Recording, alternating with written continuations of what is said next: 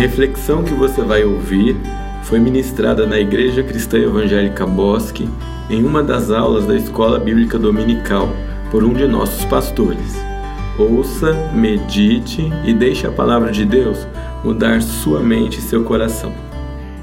Essa série de estudos já é fruto de um ano é, de trabalho e oração da liderança da igreja. Nós já estudamos o assunto com todos os presbíteros e diáconos durante algum tempo.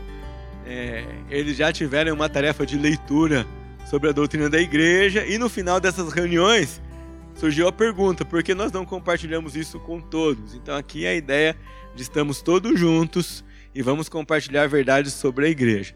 Não vamos compartilhar novidades, ok? Não tem nada novo aí. O que tem aí é um, uma revisão do entendimento bíblico do que é a igreja segundo as escrituras. Então, não espere assim, nossa, pastor André tem uma novidade, ninguém nunca falou essas coisas para nós. Não. Várias dessas coisas você já tem ouvido há muito tempo. Mas agora elas serão, serão sistematizadas e você vai ouvir isso com um pouco mais de insistência e regularidade. Pelo menos nesses seis domingos que seguem aí é, os nossos estudos. E hoje nós vamos ter aqui esse tempo para definir o que é igreja. Você pode dizer, nossa, mas é uma pergunta tão simples, porque a gente precisa de uma hora para pensar nisso, para definir esse assunto. É porque nós não queremos responder é, rapidamente e nem não, não queremos responder é, superficialmente, mas queremos que convidar você a ler alguns textos bíblicos aqui conosco e a entender todas essas dimensões de igreja. Nós começamos com um texto que está em Mateus, que todo mundo já leu alguma vez na vida. É o diálogo de Pedro e de Jesus. Tá? É um texto também muito é, debatido fora dos círculos cristãos. Quem que é a pedra? É Pedro, não é? E Pedro rima com pedra, é fácil fazer confusão. Mas Jesus disse para ele assim: Também eu te digo que tu és Pedro, e sobre esta pedra, essa pedra é Jesus, edificarei a minha igreja, e as portas do inferno não prevalecerão contra ela. Geralmente o pessoal lê esse texto e imagina que a igreja vai ser atacada e vai vencer, mas o, o, o versículo quer dizer exatamente ao contrário. As portas do inferno não prevalecerão, é a igreja que vai tentar arrombar, não é o inverso, que o inferno é que vem e a igreja resiste, não é a igreja que vai e o inferno não resiste. Essa é a ideia do texto. Essa é uma menção à igreja toda, não é?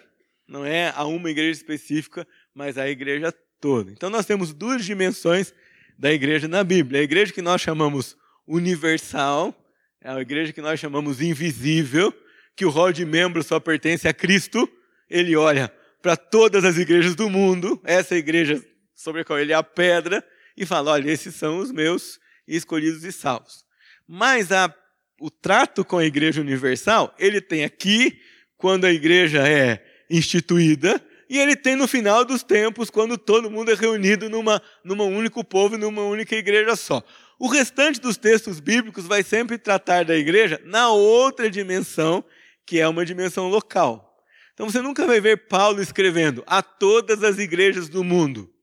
Claro que o que ele escreveu serve para todas as igrejas do mundo, mas o trato, desde Atos em Jerusalém até o que segue, vai ser um trato local. A igreja começa em Jerusalém e desobedece a ordem do seu noivo, porque ele disse em Atos capítulo 1 que sereis minhas testemunhas, tanto na Judéia, Samaria e até os confins da terra, e a igreja fica acomodada em Jerusalém. É? Fica todo mundo feliz, olha, quem não ficaria, gente? O pastor prega num culto evangelístico e tem 3 mil decisões. Mas se algum pastor falar para mim, eu preguei tive 3 mil decisões, eu estou muito triste, eu vou ficar bravo com ele. Não tem como. E eles olharam aquela todo aquele clima de prosperidade da igreja e se acomodaram naquele lugar. Mas quando a igreja se acomoda, o seu supremo pastor a desacomoda. Então o Senhor mandou para Jerusalém perseguição e o primeiro movimento missionário da igreja então foi movido por essa ideia. Nós não podemos ficar em Jerusalém, porque se nós ficarmos vão nos matar, nós vamos para outros lugares e a igreja sai e se espalha para diversos cantos do mundo. Ah, a partir daí você vai ver que o trato sempre na palavra com a igreja é esse trato mais local. Eu quero ler com vocês algumas das introduções das cartas de Paulo. Vamos lá. Pode colocar o próximo. A todos os amados de Deus que estáis onde? Em Roma. Aqui. Chamados para ser de santos, graça e a vós outros e pais da porta de Deus nosso Pai e de nosso Senhor Jesus Cristo. Paulo escreve primeiramente aos romanos. Essa carta tinha um objetivo, aquela igreja instituída em Roma. Atendia uma necessidade específica daquela igreja instituída em Roma. É um texto inspirado, serve para nós, nos atende, mas era localmente escrita e plantada. Você precisa lembrar como que funcionavam essas cartas. Primeiro, vamos tirar bastante velocidade dessa comunicação. Né? Acho que hoje a gente pensa em comunicação, a gente pensa, né? Eu preciso fazer uma coisa amanhã, eu aviso hoje e é fácil todo mundo saber. Mas lembra, aqui não tinha não é nem internet, não tinha nem serviço de correios. Né? O serviço de correios era os mensageiros. Às vezes viajavam a cavalo, às vezes viajavam a pé. Tinha problema de assalto, tempestades, desastres naturais, é, doença do próprio mensageiro. Como que funcionava isso? Você escrevia carta. Bom, também não tinha impressora e nem tinha BIC. Se você acha que a BIC é uma coisa, né? É, é uma inovação para lá de, de importante. Talvez uma das maiores inovações tecnológicas. Por quê? Antes você tinha que molhar a peninha no tinteiro. Secava rápido. Não, é? não dava para escrever nem uma palavra inteira. Então era, era uma coisa artesanal escrever. E nós estamos falando aqui de uma época que não tinha luz elétrica e não tinha papel. Portanto, escrever era um processo extremamente lento e artesanal e que exigia muito cuidado. Vamos lembrar também que a arquitetura das casas, não é? Não favorecia muito. Não tinha lanterna, não tinha aquela luz em cima do papel para você.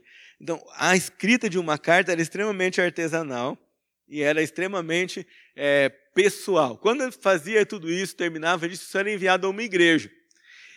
E enviada a essa igreja para ser lida em público. Então, essas cartas elas não eram colocadas ou depositadas lá e só alguém lia. Elas eram escritas e elas tinham que ser lidas nos cultos. Quando Paulo escreve para Timóteo assim, aplica-te à leitura das Escrituras, ele não está se referindo ali à leitura devocional. Ele está se referindo à leitura no culto público. Haviam diversas coisas aqui no contexto do Novo Testamento. Primeiro que a, era o mundo gentio, não o mundo judaico. E o mundo judaico tinha um alto índice de letramento. Mas o mundo gentio tinha um alto índice de analfabetismo. Então as pessoas nem sempre conseguiam ler. Para um agravante para nós, as cartas eram escritas todas com letras maiúsculas, sem separação entre letras e palavras e frases. Quando é que. É, por que, que tinha que ler em voz alta? Porque era um jeito de perceber o que estava escrito. Já imaginou ler um texto em voz silenciosa?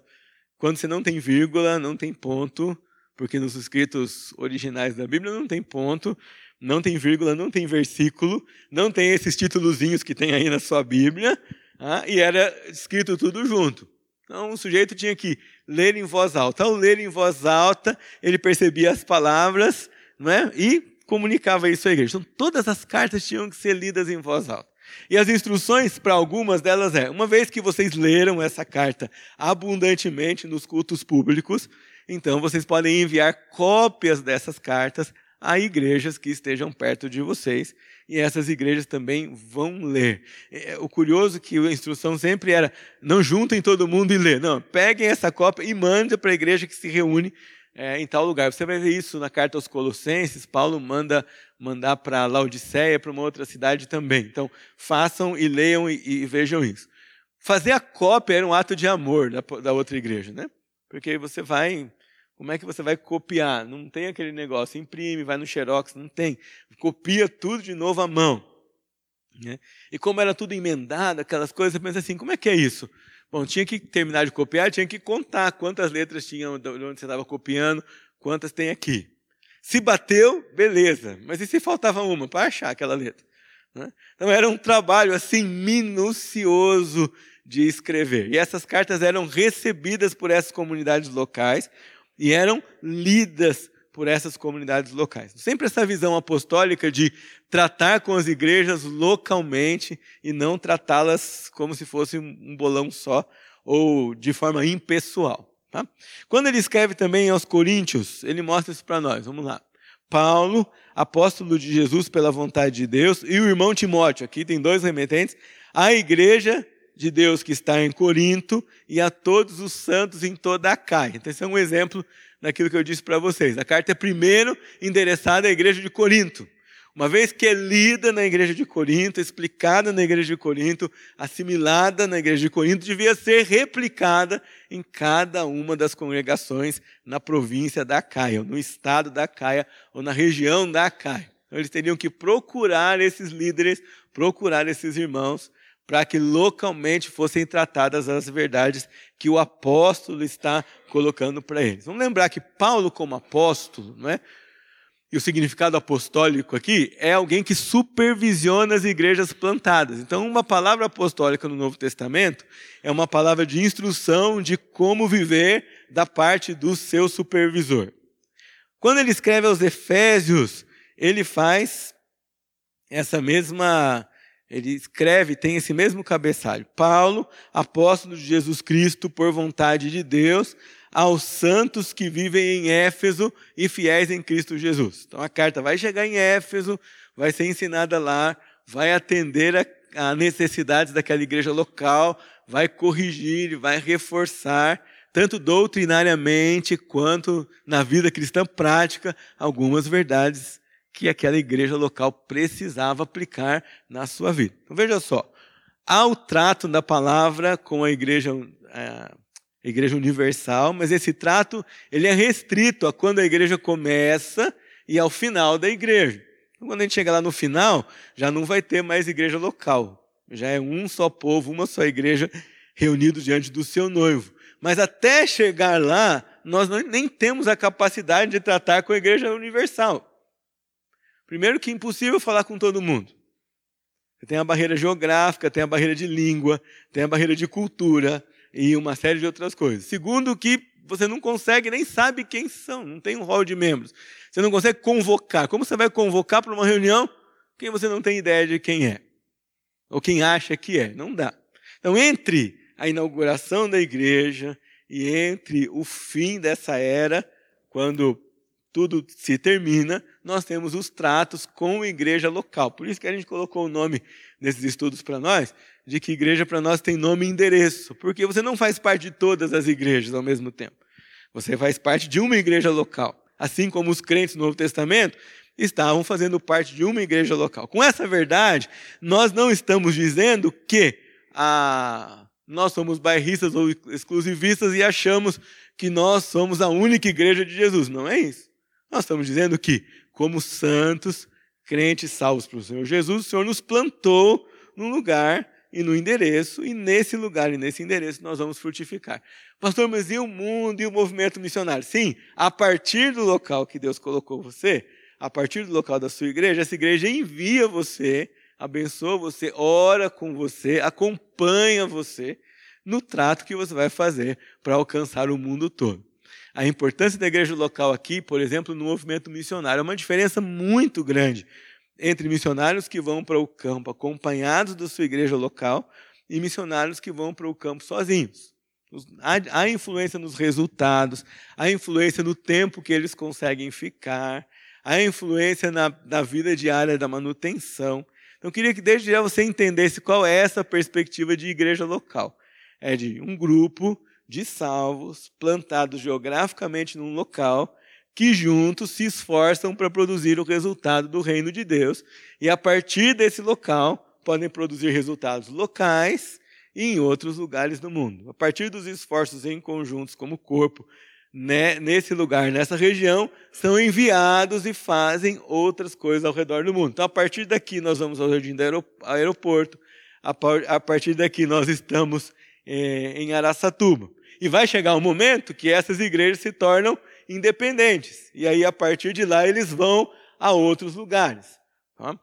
Definindo essa ação é, localmente. Nós pensamos globalmente, ou pensamos, somos parte da igreja invisível de Jesus, mas nós agimos localmente. Em agir localmente, nós conseguimos participar da unidade global da igreja do Senhor Jesus. Mas veja, sempre Paulo está tratando com Timóteo com Silas, com Epáfras e com seus é, trabalhadores, assessores aí, de fortalecer as igrejas em cada cidade. Nós vamos ver mais no final, em Atos capítulo 14, quando Paulo e Barnabé saem para o primeiro movimento missionário, eles fazem uma rodada de evangelismo.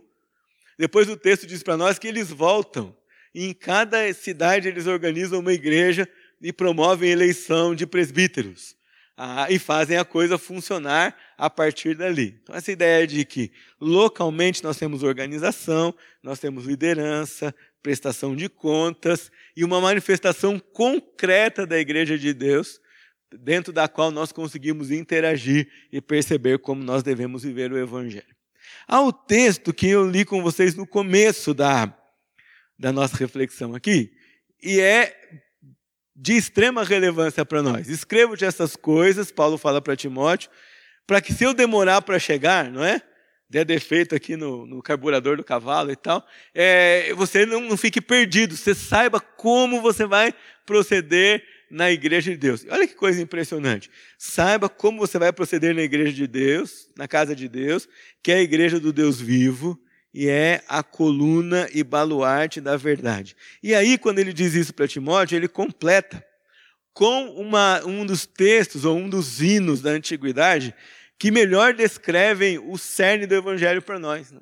Aquele que foi manifestado na carne. É um grupo de manuscritos gregos que traz a palavra Deus foi manifestado é, na carne, foi justificado em espírito, contemplado por anjos, pregado entre os gentios, crido no mundo, recebido na glória. É um resumo do que era a verdade do que Paulo está dizendo. Então, quando ele diz para Timóteo, olha, você tem que aprender a cuidar bem da casa de Deus, da igreja de Deus, do baluarte da verdade, que verdade ele está falando para nós? A verdade do Evangelho e a verdade que distingue a igreja de qualquer outro grupo que pregue qualquer outra doutrina mundo afora, que é, na nossa perspectiva de vida, Deus veio aqui na pessoa de Jesus.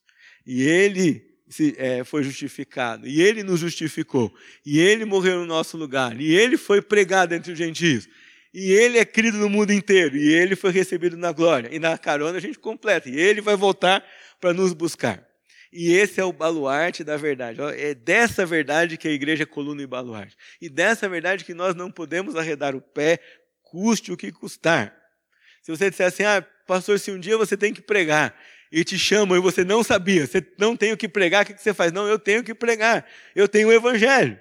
Em qualquer lugar que me dê a oportunidade, se eu não tiver um sermão para pregar, eu tenho o evangelho para falar sobre isso. E toda vez que eu falar do evangelho com algum grupo local, em qualquer lugar do mundo, eu estou lembrando esse grupo que eles são a igreja, a casa de Deus, coluna e baluarte da verdade do evangelho. É para isso que nós estamos aqui. Você não foi arrebatado no momento em que se converteu, né? Você não foi arrancado desse mundo no momento em que entregou a sua vida a Jesus, porque é por nós que vem o Evangelho. Você pode dizer assim, ah, se Deus quisesse mandar legiões de anjos por aí pregando o Evangelho, talvez alguns até se converteriam mais fácil, né? Mais fácil ouvir um ser brilhante, cheio de asas, assim, com a voz estrondante, falando com você, tremendo seu pulmão, coração, intestino, tudo ao mesmo tempo, não é? Do que eu aparecer na sua frente e falar o evangelho para você. Mas não foi assim que Deus escolheu. Deus escolheu a igreja para plantar igrejas no mundo inteiro e em cada lugar do mundo inteiro a existir proclamação da verdade do que é o evangelho. Eu quero passar com vocês algumas definições, tem muitas definições de igreja em todos os compêndios teológicos do mundo. Mas eu escolhi duas que chamaram muito a minha atenção. Essa primeira, ela é de um puritano do século XVII. Ele escreveu um livro chamado O Ministério Cristão. Eu estou alguns meses lendo os quatro primeiros capítulos, porque tem tanta coisa que eu chego no quarto capítulo e falo, eu acho que eu perdi alguma coisa nos primeiros. Vou, volto no primeiro e começo a ler de novo. E vou lendo falo, nossa, eu não tinha visto isso. E realmente tem muita coisa. Charles Bridges, o nome dele. E me chamou muita atenção por causa disso daqui. E essa visão de igreja pode transformar a maneira como nós nos relacionamos com a igreja local e até a maneira como nós vemos alguns problemas que nós enfrentamos no nosso dia a dia como igreja. Então, olha lá. A igreja é o espelho que reflete o pleno resplendor do caráter divino.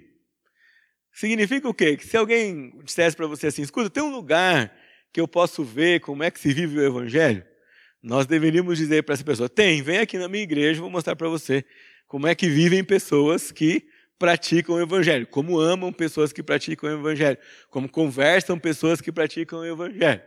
É a grande cena, peraí que eu vou ler aqui que é mais fácil, na qual as perfeições de Jeová ou de Deus o Pai são mostradas ao universo. É a grande peça teatral, é a grande pintura na qual as perfeições de Deus são mostradas ao universo. As revelações feitas à igreja, os sucessivos e grandes eventos em sua história, e acima de tudo, a manifestação da glória de Deus na pessoa de Jesus Cristo, fornecem, mesmo aos seres celestiais, temas inéditos para uma contemplação reverente, ou para uma adoração que se prostra e contempla esse Deus o tempo todo. Veja só, aqui nós temos nessa nessa fala a definição da igreja como um espelho que não reflete a própria imagem, ou que não deveria refletir a própria imagem, mas que deve refletir a imagem do seu Senhor, a imagem do seu noivo. É, essa verdade já dita várias coisas para nós, pessoalmente e comunitariamente. Precisa ser pessoalmente primeiro, irmãos, porque a vida comunitária ela é consequência da vida pessoal gente não tem como tratar vida em comunidade se não tratar vida pessoal. Por isso que as decisões na vida da igreja passam por decisões pessoais. Então, tendo pessoalmente tomado decisões, como comunidade, como corpo, como grupo, nós também conseguimos dar passos e decisões nessa direção. O que Deus quer de cada igreja, e aí mais específico aqui, o que Deus quer da nossa igreja, quando eu vou dizer isso para vocês, é muito mais há um apelo de aplicação pessoal do que de exclusividade, porque Deus quer isso das outras igrejas também, mas nós não estamos lá, nós estamos aqui. O que Deus quer de nós é que nós trabalhemos para isso. Porque as pessoas, quando olhem para cá, para mim e para você, quando elas venham aqui num culto de domingo de manhã e de noite, quando elas passem aqui no encontro de casais, quando elas venham numa reunião de jovens, quando elas venham para a classe dos adolescentes ou para a reunião dos adolescentes, quando elas venham para um evento como com crianças, quando elas vêm para um evento de esportes, quando elas vêm para uma tarde recreativa, para qualquer que seja a atividade desenvolvida nos quintais dessa igreja local, é, ela deve ser um espelho que reflete o pleno resplendor do caráter divino. Só nessa frase nós podíamos ficar o resto aqui da nossa manhã. Não é o resplendor do meu caráter, mas é o resplendor do caráter de Cristo moldado em mim. Isso já tem uma série de implicações para nós pessoalmente. Não é o resplendor das minhas qualidades, mas é o resplendor das qualidades de Jesus em mim. É o resplendor da glória de Jesus Cristo aqui. É o resplendor da glória do Evangelho vista aqui. É a atitude com que nós, dia a dia, ainda que crentes há muito tempo, nos maravilhamos e nos surpreendemos com a verdade do Evangelho. Adoramos por causa da verdade do Evangelho nos submetemos ao que esse Senhor pede de nós por causa das verdades do Evangelho. E aí todas as implicações práticas, elas não têm a ver com coisas, ou com compromissos sociais, ou com regras. Elas têm a ver com a o meu compromisso e com a minha devoção com o Deus do qual eu devo refletir o caráter, a personalidade, o amor, a doçura, a a piedade e todas as outras qualidades desse Jesus na nossa vida. A outra definição que nós temos aqui, bastante interessante também, é a de Mark Dever sobre o que é uma igreja saudável. Porque se a gente disser que uma igreja saudável é uma igreja perfeita, vai ficar muito difícil da gente ter saúde, certo? A gente fala assim, e aí, tudo bem com a sua saúde? A gente fala, tá tudo bem. Mas está tudo bem até onde a gente sabe, né? Se de repente existisse um, um. De vez em quando a Priscila fala assim: devia ser obrigado por lei fazer aquele exame que a gente passa numa máquina e detecta se está tudo bem, para a gente antecipar o tratamento de alguns problemas. Tá? Então, ter saúde é, no que diz respeito à igreja, não é ter igreja perfeita, porque você não vai encontrar nenhuma nesse mundo. Você pode procurar à vontade, você não vai achar. Ah, se você vê defeitos aqui E se você vai embora porque aqui tem defeitos, você vai ver defeitos no outro lugar também. É só conviver. É porque se você vem um dia ou outro, tal, né, você não, não percebe isso. Às vezes percebe, mas às vezes não. Tá? Ah, não tem igreja perfeita. Por que, que não tem igreja perfeita, gente? Tem gente perfeita? Não, não tem. Ah, enquanto a igreja for constituída de homens, você vai encontrar igreja, igrejas imperfeitas. E isso precisa ser uma verdade suficiente para nos dar paciência de lidar com a igreja. É, essa ideia na nossa cabeça, no nosso coração, de que há uma igreja perfeita, é uma heresia muito grande, porque ela afasta pessoas da igreja de Jesus. Ao cobrar a perfeição de pessoas imperfeitas, a gente acaba causando frustração e decepção no nosso coração que não deveria existir. Porque se eu vou conviver com salvos e pecadores imperfeitos, o que eu tenho certeza que eles vão fazer é errar em algum momento da vida. Certo? Então, nós, um grande passo de maturidade na nossa vida como cristão e na nossa vida como igreja é chegar aqui, olhar para todos os irmãos e dizer, ah, eles são capazes de errar, isso eu tenho certeza. Também você não vai ficar esperando o primeiro erro e torcendo para que isso aconteça, né? Mas você tem consciência de que todos nós aqui somos imperfeitos. Jóia, se a gente tem tanto, o que a gente faz com tanta imperfeição junta? Não é? Só, só a minha seria suficiente, mas não é só a minha. Pega a minha, a sua, do outro, do outro, do outro, fica tudo acumulado. O que a gente faz com tudo isso? O que é que torna saudável ou não uma igreja? É a nossa reação a toda essa imperfeição. É como nós reagimos a isso. É se nós encaramos a perfeição como reali imperfeição, como realidade, mas não como desculpa. Né? Ah, se eu sou imperfeito mesmo, então não adianta fazer nada. Não, então ela não é desculpa ela é uma realidade. Essa realidade traz algumas consequências para nós e traz maturidade na nossa visão do que é ser saudável. Então, olha só: uma igreja saudável não é uma igreja perfeita e impecável. Ela não resolveu todos os problemas. Mas, veja só, pelo contrário, é uma igreja que faz o quê?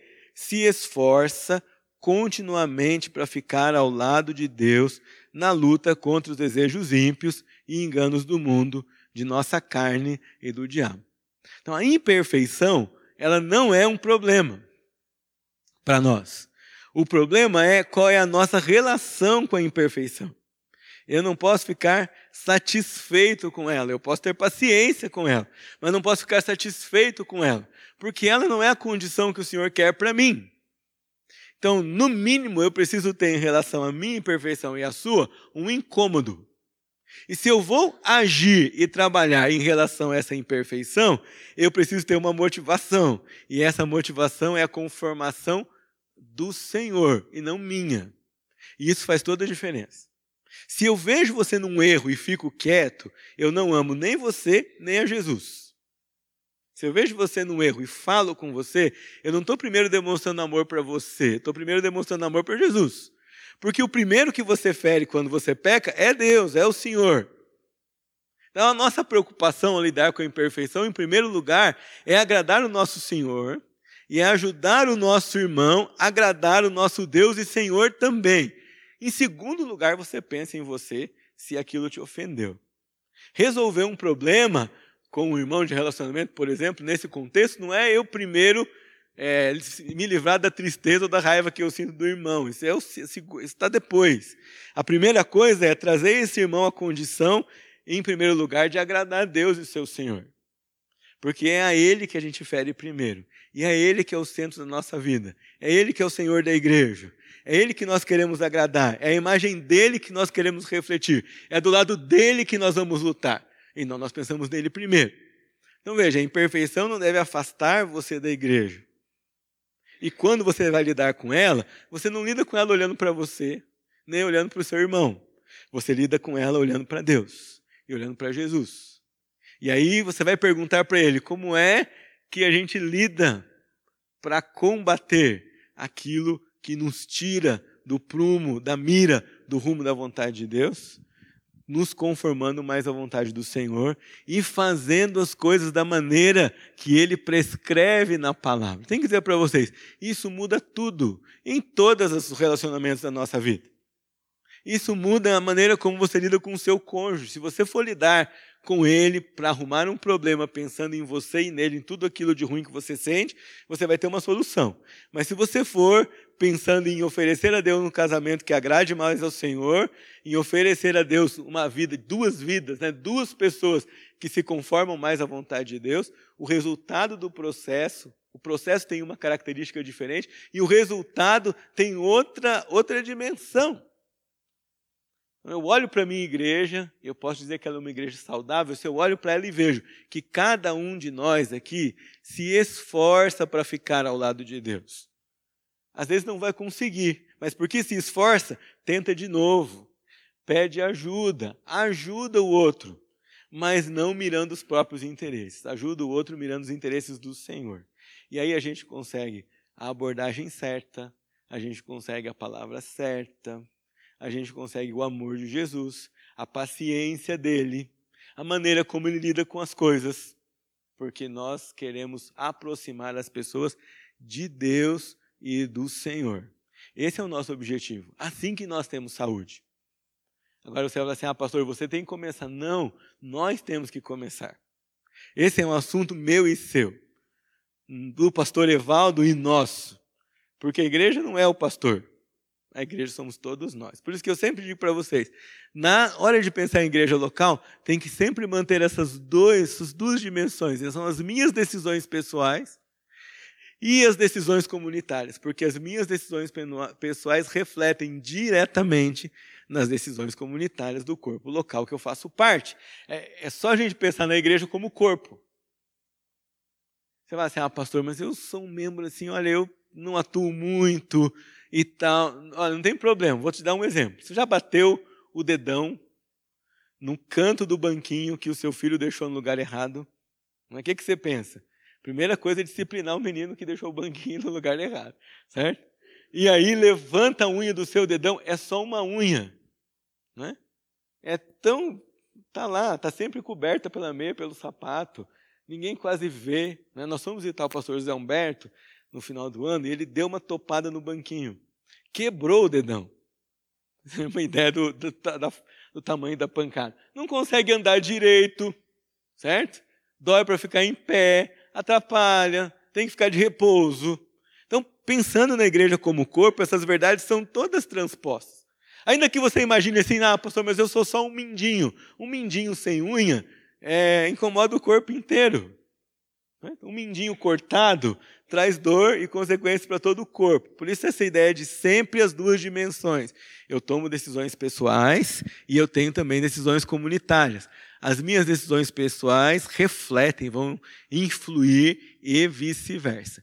Uma igreja saudável é uma igreja imperfeita que vai lutar contra o pecado. Quando que a igreja não é saudável? Quando ela deixa de se incomodar com o pecado, quando ela deixa de se incomodar com a imperfeição, quando ela deixa de se incomodar na luta por se aproximar perto da vontade de Deus. Aí a gente tem um problema com saúde.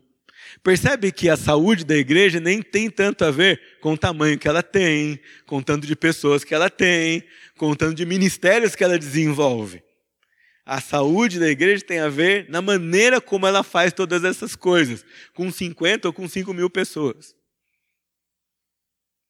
A questão da saúde é: esses que estão debaixo dessa, é, desse grupo chamado igreja local, estão com essa, esse alerta ligado? Eu tenho que lidar com pessoas imperfeitas, mas eu não vou lidar com elas com a minha raiva pessoal, com o meu senso de justiça pessoal, com todas as minhas dores causadas em mim por elas. Não, eu vou lidar olhando para Deus, para Jesus, porque nosso objetivo com saúde é aproximar-nos, todos nós, desse Jesus, desse Deus e desse Senhor. Primeiro ponto para nós tornarmos uma igreja saudável. Todo o resto das coisas que nós vamos fazer precisa sair da resposta a essa pergunta. Ah, vamos criar um novo ministério. Qual é a pergunta que a gente vai fazer? Ele vai promover a luta contra o pecado ao lado de Deus? Ele vai trazer isso para a igreja? Vai, então vamos fazer. Ele vai fazer isso? Ah, não tenho certeza. Então vamos pensar mais. Vamos orar mais. Vamos refletir mais. Porque nós não queremos ter na igreja de Jesus um programa ah, qualquer que não promova em algum momento o caráter de Deus e a aproximação das pessoas com o Senhor Jesus. Então entende que essa é a chave que deve estar no nosso coração e que deve responder a todas as questões que nós queremos levantar como igreja local. A igreja do Bosque vai fazer isso, a igreja do Bosque vai fazer aquilo, vai tomar aquela decisão, vai fazer aquilo outro. Qual é a chave? Onde é que nós vamos procurar resposta? Nessa questão, vai trazer saúde para a igreja? Vai nos ajudar na luta contra o pecado? Vai aproximar as pessoas de Deus? Nós podemos começar a pensar nisso. Ah, não vai. Então talvez não nos interesse encher a agenda, ter um montão de programa, é, alguma coisa nesse sentido. Mark David ainda diz assim, para ficar mais curto, para vocês não esquecerem, tá? É uma mais fácil de memorizar. O que é uma igreja saudável? É uma congregação que reflete crescentemente o caráter de Deus conforme ele é revelado em sua palavra. Daí você vai perguntar, qual que é um valor importante para esta igreja? A pregação da palavra, a escola bíblica dominical, esses dias alguém falou assim para mim: vocês têm escola bíblica dominical? Mas isso é uma estratégia do século retrasado. Eu falei para ele, irmão, nós não estamos atrás de uma estratégia do século 21. Nós estamos atrás de ensinar a palavra. Então, qualquer estratégia que ensine a palavra e não traga mais atenção para a estratégia do que a palavra, nós queremos promover. Agora, se eu vou ensinar uma coisa que traz mais atenção para a estratégia e menos para a palavra, não me interessa como igreja de Jesus. Por quê? Porque não vai conformar a igreja à palavra, não vai revelar a vontade de Deus para a igreja, não nos interessa ter aqui. Entendem isso? A igreja saudável se conforma à palavra de Deus. Nós vamos dedicar maior tempo à pregação da palavra. Nós vamos dedicar maior tempo ao estudo da palavra. Nós vamos dedicar maior tempo à busca da palavra. Historicamente, quando a igreja é, teve avivamentos. Nós temos aí na história da igreja cerca de sete épocas de grande avivamento. Esses sete grandes avivamentos, eles têm o que em comum? Que alguém olhou para a igreja e disse assim: gente, vocês estão precisando estudar a Bíblia. Nós estamos estudando pouco a Bíblia. E aí criou grupos de estudo de Bíblia universidade, grupos de estudo de Bíblia na, na casa, grupos de estudo bíblico para mulher, grupos de estudo bíblico para criança. E quando a igreja começa a se envolver com a Bíblia, grupos de estudo bíblico para adolescentes. Quando esse clima é criado na igreja, a gente vai ter isso. Olha, adolescentes, vamos estudar a Bíblia. E eles falam, oba! É um clima de avivamento no coração da palavra de Deus. Vamos ter uma reunião de mulheres. Nós vamos fazer estudar a Bíblia. Opa, estamos lá, é isso mesmo que vamos fazer.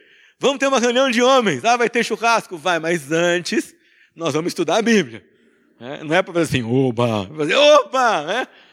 Eu venho, ó, eu não posso vir, posso vir uma, uma das coisas, pastor, o que que eu venho? Vem na Bíblia e vai embora na hora do churrasco, irmão. Mas não vem só no churrasco, porque a coisa toda é de o valor que nós damos às Escrituras e como nós queremos conformar a nossa vida à verdade das Escrituras. Mas se a gente não lê a Escritura, se a gente não estuda a Escritura, se a gente não se satura da Escritura, não tem esse outro lado. Não é mágica. Vocês entendem que a ação sobrenatural de Deus na vida da igreja pelo seu Espírito se dá por meio de atitudes cotidianas que essa igreja toma no seu dia a dia.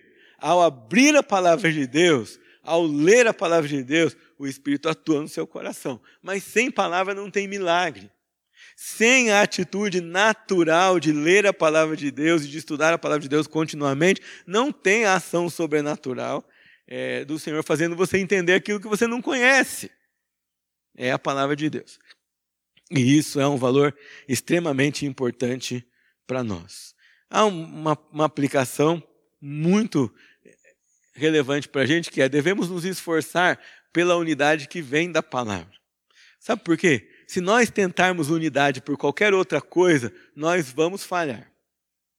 Vamos falhar. Ah, vamos ser unidos por gosto musical. Vamos falhar. Né? Vamos ser unidos por preferência de cor. Vamos falhar. Certo? Vamos ser unidos por preferências pessoais, pelas nossas opiniões. Não dá, gente. Vocês sabem disso. Só você e seu marido em casa, só você e sua esposa já têm diferença de opinião? Ou não? Só lá em casa que a gente pensa diferente. A gente pensa, não é? São dois. E nem sempre a gente consegue pensar igual em todas as coisas. Agora você imagina que somos 400. a, a unidade que a gente vai desenvolver na igreja precisa vir das coisas pontuadas pela palavra de Deus. Porque é pontuado pela palavra de Deus, não tem opinião. É aquilo que a palavra de Deus colocou para nós. Nós nos unimos por essas verdades de Deus. A outra aplicação para nós aqui agora é, ficou ruim de ler, né? Vou trocar a cor da letra depois. A igreja é um povo, não um lugar, nem uma estatística. Certo? É um corpo unido a Cristo, que é o cabeça. É uma família unida por adoção do meio de Cristo. Agora, ela, essa família se encontra num lugar. Porque como é que a gente desenvolve vida familiar sem se ver? Certo? Não tem jeito. Ninguém aqui adota um casamento EAD. Tem? Não é? A gente vai fazer EAD, não é? A gente se casa e uma vez por ano a gente se encontra no Natal e no Ano Novo. Não, não é, é uma ideia estranha isso. Então, quando a gente diz a igreja não é um local, nós não estamos desprezando o local, porque essa família precisa de um local para se encontrar. E esse é o local que nós nos encontramos. E ao nos encontrar, nós desenvolvemos esse relacionamento de família unida por adoção por meio de Cristo. Então veja só, as reuniões regulares da igreja são muito mais do que agenda. Elas não são um, um compromisso, uma norma que você tem que seguir, uma lei que você tem que cumprir. Elas são as ocasiões providenciadas por Deus nesse lugar para que parte da, da igreja dele, localmente reunida como família, se encontre e desenvolva esses relacionamentos familiares e desenvolva esses relacionamentos, esse laboratório evangélico de formar um no outro o caráter de Jesus Cristo. É esse o tempo. Nós não temos outra oportunidade de nos reunir assim em outro horário da semana. Por mais que você se esforce, não, pastor, vou fazer uma reunião lá em casa e vou levar a igreja. Não vai. Não vai levar. Você vai levar uma parte. Você vai levar alguns. Mas quando todos nós estamos juntos como expressão do corpo nesse lugar, são nessas reuniões promovidas pela igreja semanalmente. Queria que você começasse a olhar para isso de uma maneira diferente. Porque não é só a reunião, não é só o culto, mas é um momento em que todos nós, juntos, como família, celebramos o nosso Pai e ouvimos como família o que Ele tem para nós e vamos nos ajudar como filhos, uns aos outros, a obedecer essa instrução que Ele traz para nós por meio da palavra. Jesus, quando ora, e esse versículo tem chamado cada vez mais atenção, ele diz para nós que o mundo vai crer que ele nos enviou por meio de uma característica da igreja. Qual é essa característica? A unidade. E o que, que unia Jesus e o Pai aqui? A palavra do Pai, o plano do Pai, a vontade do Pai. Você consegue imaginar qual é o impacto na vida de um pecador atribulado quando ele passa por aquela porta e encontra aqui um grupo de pessoas diferentes, com histórias diferentes, vidas diferentes, características diferentes, mas que vivem unidos pela palavra de Deus. É assim que eles vão crer que o Senhor me enviou, diz o Senhor Jesus. Unidade na igreja é um preço que todos nós temos de nos esforçar para pagar muito mais do que qualquer outra coisa da ideia de estar juntos, porque ele é o veículo que o Senhor diz na palavra que mais concretamente proclama a verdade do Evangelho. O próprio Jesus diz: vocês vão crer, o mundo vai crer que o Senhor me enviou quando eles virem na vida deles que eles são um comigo, assim como eu sou um com o Senhor, e são um entre si. Ser um com Jesus é ter a imagem de Jesus conformada, obedecer a Jesus como Jesus obedecia o Pai. A relação aqui na oração é de obediência. Mais para frente, Jesus vai, vai dizer ao Senhor: se possível, passe de mim esse cálice, mas senão eu vou obedecer ao Senhor. Então, essa que Deus está pedindo para o Senhor. Eu estou unido, sou um com o Senhor, eu obedeço. Que eles estejam unidos comigo e me obedeçam. Obedecer sozinho pode ser mais difícil, mas obedecer em conjunto, aqui você recebe encorajamento. Aqui você recebe consolo, aqui você recebe exortação, aqui você recebe oração para se conformar à obediência de Jesus e para ser um com Ele. Vamos lá, próxima aplicação que a gente tem aí é: devemos entender que, embora sejamos indivíduos salvos por Jesus, e a salvação é individual, Jesus salva um a um, nós temos uma missão como corpo. E você não vai encontrar nenhum versículo nas Escrituras que vai dizer assim para você: você foi salvo para fazer tudo sozinho. Não tem.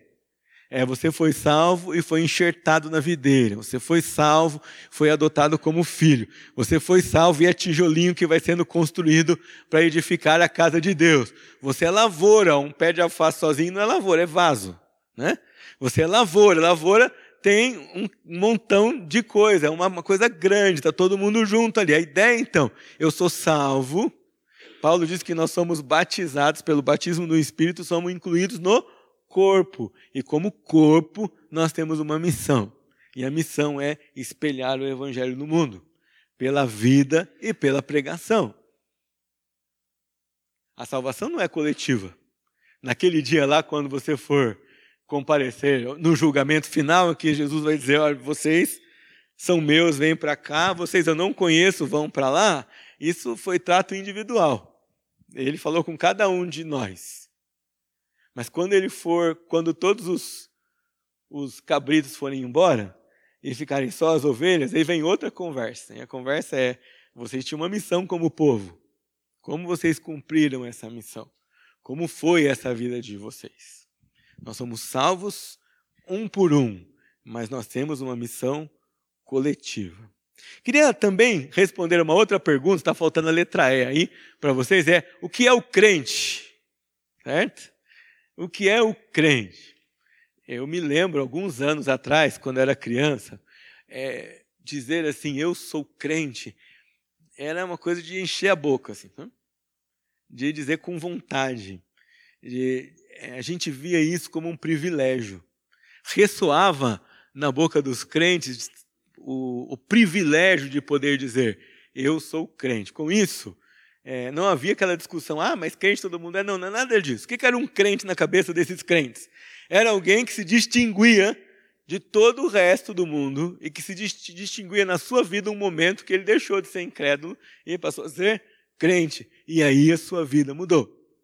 O que é um crente? Tem uma definição muito interessante para nós aqui. É um pecador salvo, justificado e regenerado que, pela graça, sem mérito pessoal algum, foi salvo, selado pelo Espírito e colocado onde? No povo de Deus por meio do Espírito Santo. Lembra? Preguei aqui para vocês em 1 Pedro capítulo 1, versículo 1, que fala da atuação da Trindade na salvação. Foi planejada por Deus, foi trazida por Jesus, mas executada pelo Espírito que nos cela e nos santifica. O pastor Evaldo tem desenvolvido extensamente esse papel do Espírito, que é nos incluir na família e nos colocar nesse contexto de corpo. Só lembrando você, é o Espírito que vem e distribui os dons. É o Espírito que vem e chama você para o serviço. É o Espírito que vem e fala para você: olha, você não está andando nesse caminho aqui, não está certo. Ele vem, ele nos selou, ele é a garantia da nossa salvação. Quando alguém olhar para você e vai ver, tem, é o Espírito que está ali, é salvo pelo Senhor Jesus, mas por meio dele nós fomos incluídos no povo. E o texto mais interessante para nós é esse de 1 Pedro 2, 9 você vai encontrar aí sobre salvação, todas as expressões são coletivas. Querem ver comigo lá? Vós, porém, sois raça eleita. Tem raça de uma pessoa só? Não. O que mais? Sacerdócio real. Não tinha um só sacerdote. E aqui, ainda para deixar a coisa mais imponente, é um sacerdócio real. Um sacerdócio da realeza um grupo de pessoas responsáveis pelo ofício sacerdotal. que mais? O próximo? Nação santa. Não tem nação de uma só pessoa também. Depois vem povo de propriedade exclusiva de Deus. Qual é o nosso objetivo? A fim de proclamar as virtudes. Lembra do espelho lá da primeira definição? As características de Deus de Cristo. As virtudes daquele que vos chamou das trevas para a sua maravilhosa luz. Então nós não podemos nos conformar em viver em trevas, meus irmãos. Porque de trevas o mundo está cheio já. Nós somos chamados para fazer diferença entre as trevas e a maravilhosa luz do Senhor. Vós sim que antes não erais povo, mas agora sois povo de Deus. Que não tinhas alcançado misericórdia, mas agora alcançastes misericórdia de Deus. Nós, povo, indivíduo e coletivo. É por isso que você precisa lembrar, como parte do povo, devemos lembrar que o que fazemos como pessoa influencia a vida do corpo. O seu bom testemunho edifica a vida da sua igreja. O seu mau testemunho influencia a vida da sua igreja. É? Mas assim, você é daquela igreja, nossa, nem parece crente. Né? É, isso é, isso não é bom. Você fala assim, ah, pastor, mas foi sobre mim que ele falou. Não, ao falar de você, ele falou sobre todos nós. Apesar da atitude ser sua, da vida ser sua e do erro ser seu, como parte do corpo, isso reflete em todos nós. E o que você faz de bom também reflete em todos nós. Puxa, ali vai um crente, olha, esse homem me ajudou, ele é da sua igreja, poxa, que bom, olha, ele me ajudou, ele orou comigo, ele testemunhou, ele me ajudou, ele me deu atenção quando todo mundo só queria é, me desprezar. Ele, é um, ele falou comigo, a vida dele é diferente. Ele traz edificação para o corpo de Cristo, ele traz bênção para o corpo como um todo. Então a gente tem que lembrar, nós temos responsabilidades individuais, mas nós temos influência coletiva. Aquilo que eu faço reflete na vida do corpo de Cristo. Pode mudar, Raul. Ah, esse pastor é um africano, um afro-americano, um afro-americano. É muito, muito bom ouvi-lo falar. Então, Paulo teve, acho que você ouviu ele, ele lá, não é? é? Você pensa assim em toda a espontaneidade africana, não é? é todo carisma, além de um carisma espiritual, e as verdades da palavra de Deus sendo entregues de uma só vez. Ele diz o seguinte: a saúde da igreja local depende da disposição de seus membros para, primeira coisa, inspecionarem o seu coração. Segunda coisa, corrigirem sua maneira de pensar. Ah, pastor, não é a maneira de viver? Não, gente, a gente vive de acordo com o que a gente pensa. Então, se a gente alinha a maneira de pensar as escrituras, nós vamos corrigir a nossa vida. Tá? Por isso que a gente se preocupa tanto com o que os nossos filhos, jovens, adolescentes, crianças pensam, o que eles são ensinados a pensar, o que eles recebem como combustível de pensamento é o que vai ser transformado em atitude de vida depois. Então, olha lá. Inspecionarem o coração, corrigirem a maneira de pensar e dedicarem-se à obra do ministério. Então veja, se você pensar assim, quando você fizer a pergunta, a minha igreja tem saúde? Qual é a primeira parte da resposta? Depende do quê? Depende se eu tenho saúde.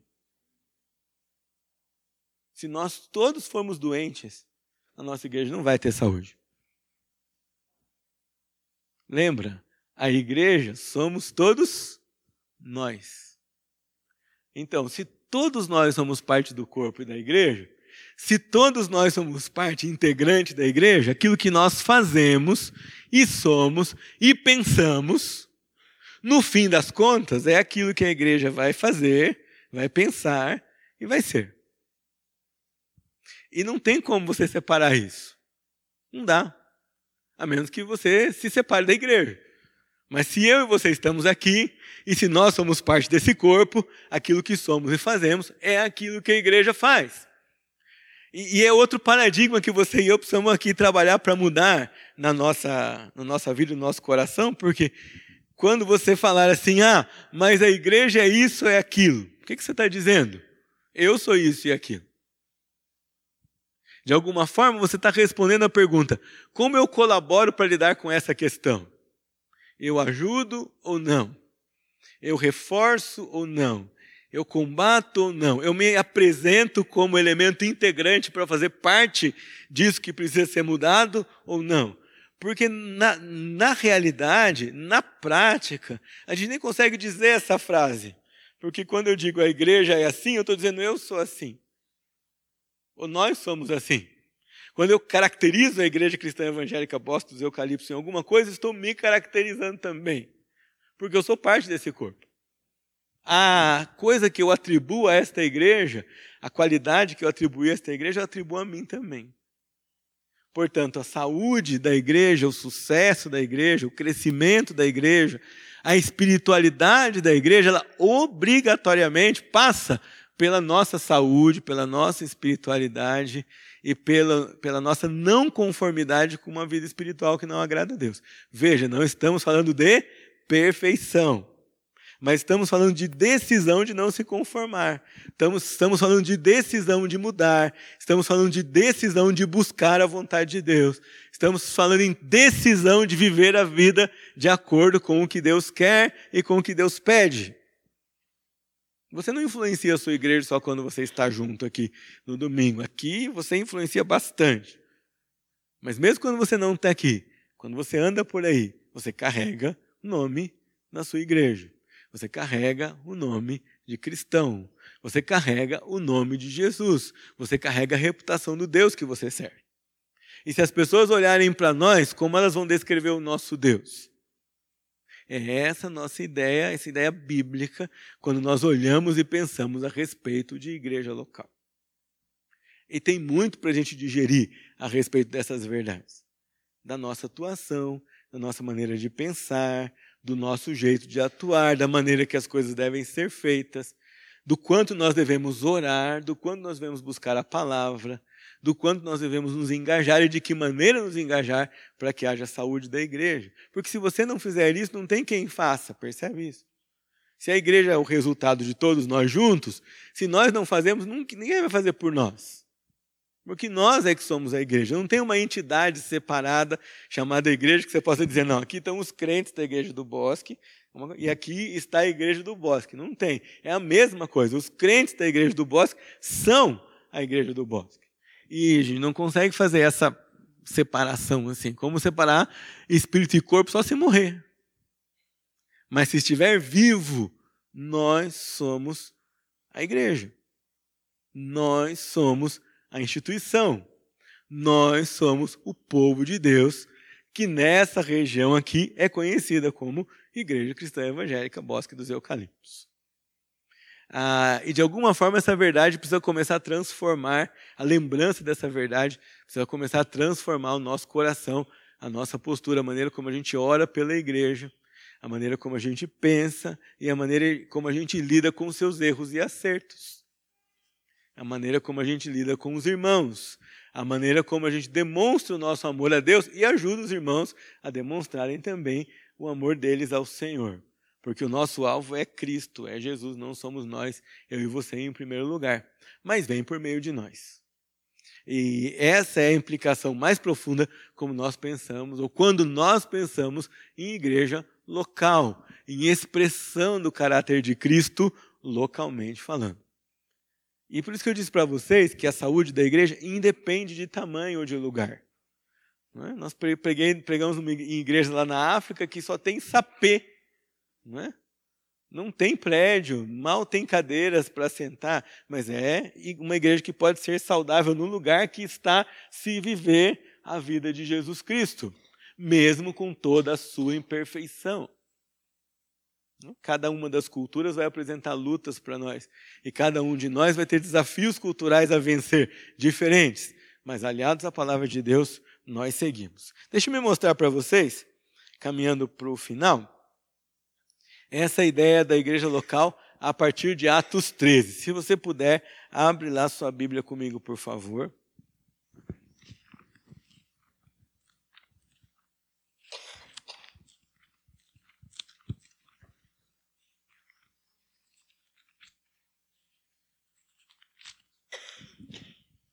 Há várias igrejas impressionantes na Bíblia, várias, tá? A igreja de Tessalônica é uma delas. Mas essa igreja de Antioquia é bastante impressionante também. Por quê? Ah, eles estavam todos em Jerusalém. Saíram por conta da perseguição. Mas não, não podiam mais ficar lá. E aí eles vêm para Antioquia. Quando eles chegam aqui, eles estão pregando só para os judeus, não queriam pregar para os gentios. E aí chegam os que não são judeus e falam: vocês não podem pregar só para os judeus. Vocês têm que pregar para todo mundo. E essa igreja começa a crescer. Cresce ao tal ponto de que os presbíteros da igreja de Jerusalém ouvem falar da igreja e dizem assim: nós temos que tomar uma atitude. Precisa mandar alguém para lá. Porque está acontecendo alguma coisa. Né? Tem muitos convertidos em Jerusalém. E mandam um pastor chamado Barnabé. Quando ele chega lá pensando que ia se ocupar de consertar coisas, ele tem uma surpresa muito agradável. E a surpresa dele é que ele tinha que incentivar os irmãos e percebeu como a graça de Deus era abundante naquele lugar por meio da vida daquelas pessoas. Então ele olha tudo aquilo, incentiva os irmãos, são esses os irmãos que fazem uma oferta para Jerusalém quando eles têm necessidades específicas, e é aqui em Antioquia que a igreja é a primeira vez chamada de cristãos. Até então, muitos dos grupos cristãos aqui na história da igreja era visto como um ramo do judaísmo, ou como uma nova tendência da religião dos judeus. Mas aqui eles falam, tem alguma coisa diferente. Não é? Eles seguem uma doutrina diferente, eles vivem uma vida diferente. E nós encontramos essa igreja reunida no capítulo 13. Ah, tem mais uma coisa, irmãos.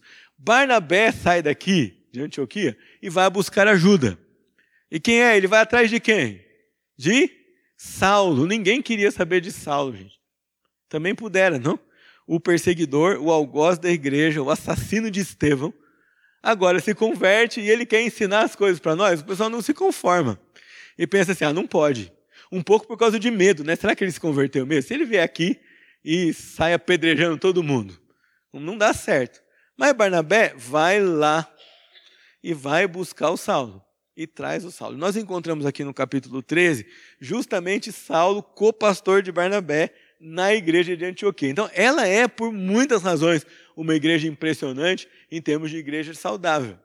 Porque era uma igreja que se esforçava bastante para cumprir a vontade de Deus. Então, olha lá, era lugar de oração e serviço. Olhem comigo o capítulo 13, versículo 2. Enquanto eles estavam adorando o Senhor e jejuando, na sua Bíblia talvez aparece enquanto eles estavam servindo ao Senhor e jejuando. A palavra grega aqui ela é bastante ampla. Ela tanto pode falar de serviço de culto, como pode falar de serviço ministerial. Mas eles estavam onde? reunidos, orando e servindo ao Senhor. O contexto da ideia de que não eram só os pastores que estavam fazendo isso, mas todos os crentes da igreja estavam reunidos e adorando ao Senhor. Perceba que a direção de Deus para a igreja sai dessa reunião coletiva, sai desse culto coletivo, sai desse momento de oração coletivo. Enquanto eles estavam isso, fazendo isso, orando e jejuando, o Espírito fala. E o que, que o Espírito fala? Separem-me agora Barnabé e Saulo para a obra que os tenho chamado. Você vai dizer, bom, mas Antioquia não era obra de Deus também? Era obra de Deus também. Mas olha que impressionante esse texto. Sai da igreja, e sai da igreja reunida dois missionários que vão fundar outras igrejas em outras cidades. Então é uma base de envios missionários. Aí é na igreja local, também nessa igreja local, que esses missionários têm sustento e compromisso. Versículo 3. Então, jejuando e orando e impondo as mãos sobre eles, os despediram. Impor as mãos hoje ganhou uma série de significados, né? Mas impor as mãos aqui na Bíblia significava dar autoridade. Impor as mãos aqui no Novo Testamento significa reconhecer a autoridade e a vida da pessoa. Então, quando a igreja impõe as mãos sobre Barnabé e Saulo, eles estão publicamente afirmando: nós acreditamos nesses irmãos como pregadores do evangelho e como missionários. E, ao mesmo tempo, se comprometem com esses irmãos. Por isso que Paulo fala para Timóteo assim, ó Timóteo, a ninguém imponhas precipitadamente as mãos. E logo em seguida fala, não se torne cúmplice do pecado de outrem. Na tradução possível é Timóteo, não põe a mão precipitadamente na cabeça de ninguém para você não se tornar cúmplice do pecado dele. O que ele está querendo dizer? Conheça bem a pessoa sobre a qual você vai impor as mãos, porque impor as mãos é sinal público de compromisso. Então aqui essa igreja impõe as mãos e envia esses dois. Com isso eles estão provendo sustento é, instrumentos de trabalho para esses missionários. Eles também multiplicam esse modelo que eles desenvolveram em Antioquia. Vai comigo para o finalzinho, por favor, do capítulo 14 agora. Tá? 14, 21 a 23. E tendo anunciado o evangelho naquela cidade e feito muitos discípulos, Paulo e Barnabé voltaram para Listra, Icônio e Antioquia, fortalecendo o ânimo dos discípulos, exortando-os a permanecerem firmes na fé e mostrando que através de muitas tribulações nos importa entrar no reino de Deus. Olha como o versículo 23 do capítulo 14 reproduz o que eles estavam fazendo no 13, 1 e 2 e promovendo-lhes em cada igreja a eleição de presbíteros, depois de orar com jejuns, oração, jejum, reunião, os encomendaram ao Senhor em quem haviam crido. Então, essa igreja local em Antioquia promove a plantação de outras igrejas locais e lá trata essas pessoas a fazerem e a viverem do mesmo jeito. Se reúnam, constituam liderança sobre vocês e pregam o evangelho. Tratam caráter porque vai dizer, vocês precisam saber que importa que não sobre poucas tribulações nós vamos entrar no reino de Deus. Quero terminar perguntando para você qual vai ser sua postura diante de tudo isso. Como você vai fazer? O que você vai fazer? É, você precisa dar uma resposta individual para isso. Sua resposta individual se torna, no fim, no cômputo geral, a resposta do corpo. E tem uma frase, eu lutei muito para achar o autor dela, mas cada um fala um autor, então eu resolvi assumi-la como anônimo. Eu vi a primeira vez essa frase na Bíblia do pastor José Humberto, quando a gente trabalhou junto lá em Anápolis, Goiás, a primeira vez. Mas ela dizia o seguinte: põe para mim aqui. Se não eu, quem? E se não agora, quando? Se não for eu, não for eu, quem? Você não é responsável pelo outro. Você é responsável pela resposta que você vai dar. Mas a resposta que você der influencia a vida de todos os outros. E se não agora, quando? Quanto tempo a gente adia decisões espirituais na nossa vida? E quanto tempo a gente prolonga isso?